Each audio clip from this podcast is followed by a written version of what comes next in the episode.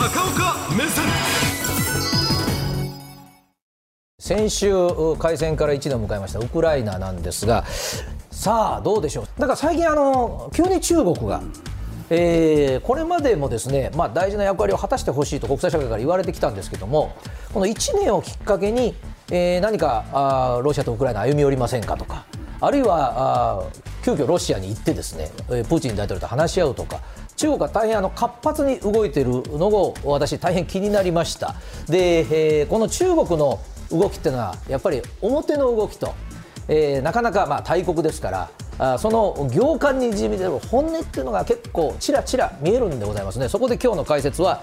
中国のこのウクライナ情勢に関する表の顔と本音のちらちらをちらちらその中国の狙いと本音ですはい、あのまあ、つい先日ね一番大きな動きとしては、うん、あ中国の王毅さんという、まあ、日本でもおなじみの方ですけどもロシアに行かれてプーチン大統領と会談したわけですがさあまずお得意の映像から参りましょうね。中国ってねテレビ映りが最重視の国なんですよ。あのご覧の皆さんも中国はネット社会じゃないのとおっしゃる方いますがあれだけの国土なので奥の方に行けば行くほどですねまだまだテレビが実は大事でございましてまずこの王毅さんという方はこれね王毅さんの特徴です。握手するときにここなんです。これね相手がどなたであっても実は格でいくとこっち大統領ですからあの王毅さんの方からこうしなきゃいけないんですけど王毅さんはもうどこの国のトップと会う時もこれで行かれますのでそうするとプーチン大統領の方がどうしてもこういっちゃうと。いうね、えー、大変あの中国の方が強気なあ印象から移ります。テーブルも見ていただきましょう。はいこちらでございます、えー、まあ去年の2月ですからまだコロナがあ騒がれてる時ですから単純な比較もなんでございますけれども。まあ見てください。このテーブルの広いところをね、えー、何もこんなに開けなくてもというぐらいマクロン大統領と開けてたんですが中国が来るとこれがこうなります。近いですね。近いですね、えー、もうあんなにコロナを心配してたんじゃないんですか？というぐらいですね、まあ、テレビ映りが大変あの中国はお上手なんでございますけども。さあもう一つ、えー、プーチン大統領に言わせたセリフがございます。それがここなんですね。習近平主席のロシア訪問をもう本当に待ってるというセリフを言わせました。でこれは言い換えるとですね中国側がどういったかっていうのはあんまりニュース出てこないんです。あんまり積極的に発言してません。ずっと聞いてるポーズです。そうすると行きますよ。行くかもしれない。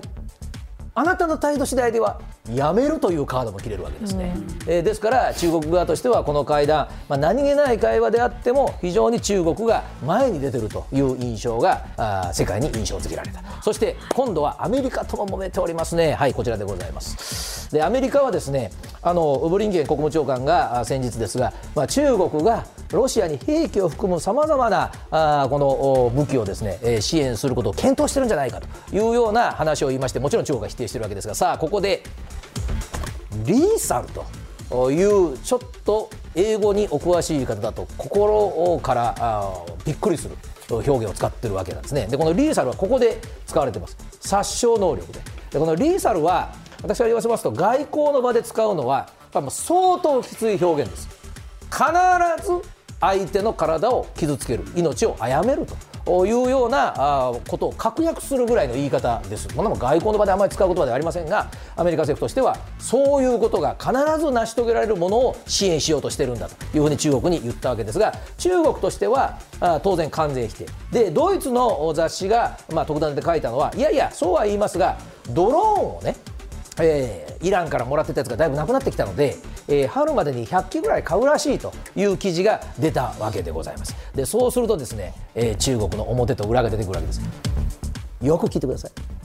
中国政府は支援してません、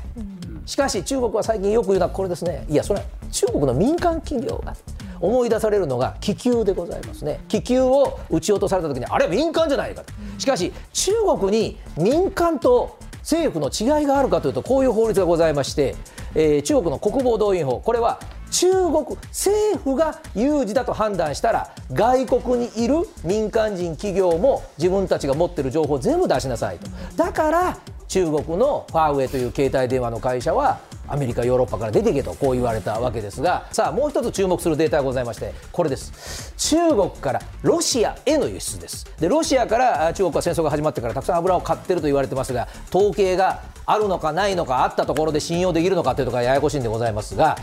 半導体の輸出これあのいろんな社会の機会にいるわけですけどこれはもう圧倒的に伸びてます。でそれプラス車だとかあるいは携帯電話ももう中国からの輸入がどんどんどんどん、まあ、あロシアが頼りにしているという話もございますがさあこの半導体なんですけどなかなかデータに出てこない心配なのが家電製品なんですね。で洗濯機とか今の日本のご家庭にあるような最新型のエアコンではなくて地と前のそれこそ学生さんの下宿につくようなあエアコンですね。こういうものに入ってる半導体はロシアで今ミサイルだとか兵器の部品に足りない軍用に回す半導体にはちょうどいいレベルなんですね。で最新型の携帯だとか自動車に積まれているような半導体だとレベルが高すぎるんです。しかしその家電製品を輸入をどんどんどんどん中国からしているということになりますとその半導体は軍用に使われているということがある。さあそこで、えー、中国は2つ目の大きなカードを最近切りました。それがこちらでございます、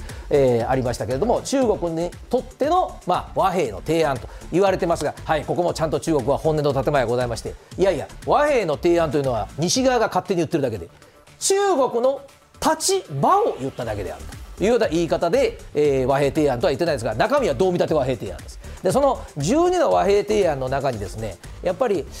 私も首をかしげるのはこれあのすみません本当にウクライナとロシアに提案してます？っていうのもちょこちょこ出てくるわけですね。で当然のことながらはいあの敵対行為をやめてください、それは世界中がそうです、やめやめましょうよ。という気持ちがある、えー、ロシア、ウクライナ、どっちも主権、つまりもう領土を取り合いするのやめましょう、大事なんです。あの一方的な制裁の停止っていうのがここに入ってましてこれ一方的な制裁っていうのは一方的に受けてると世界で一番言ってる国が中国の弟分で一ついますね。やたらミサイル上げる国が、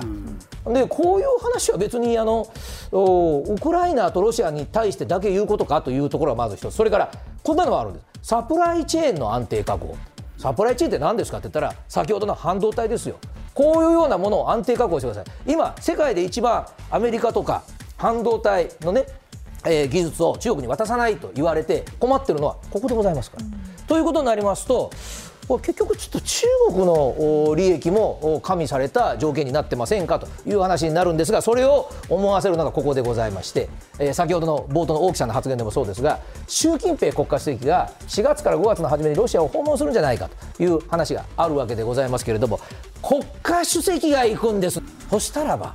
これは大成功以外の結論はないわけです。でこの場合の世界がさすが習近平さんさすが中国だというのは要は止めりゃいいんですよね。この戦いをロシアも納得してない線あるいはウクライナも納得してない線で止めても要は止めるだけで世界はさすが中国ということになるわけです、うん、そうすると中国は今こういうね人権問題だコロナだ台湾だ半導体世界中から、まあ、ある意味ちょっと辛い立場に置かれてるわけですよ。それを一気に解決する可能性があってこれ停戦で一つウクライナも心配をしていることは朝鮮戦争の休戦状態というモデルケースがあるわけですね。でこれ朝鮮戦争の休戦というのは本当にもうもう何十年前ですけれども結局韓国も北朝鮮も納得してないラインでえー、主たる国々がもう止めましょうと。で中国はその時は片方側の応援をしてたわけですから。だけどもそこから何十年も実は平和じゃないですか。とでその間に子どもたちも代替わりをしでもう事実上今あの半島の真ん中のラインが固定しかけてますよね。だからこういうことを言われかね出すとですね大変あのウクライナとしては受け入れがたいということになるんですがさあこの時期がもう一つテレビの皆さん心配なのはここで一旦停戦といえど戦いが止まったらどうなります？日本は G7 広島よりも先にウクライナとロシアの停戦を中国にやられることになります。そうすると G7 広島の最大の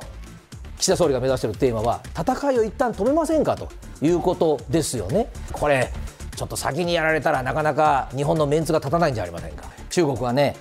早速明日また新たな手を打ちます。ベラルーシという国が今回のそのウクライナに対する攻撃で大変ロシアを助けていると言われてますがそこの大統領は明日北京に来るんです。さあ中国はこの人を通じて世界に何を言うんでしょうか。明日ご注目。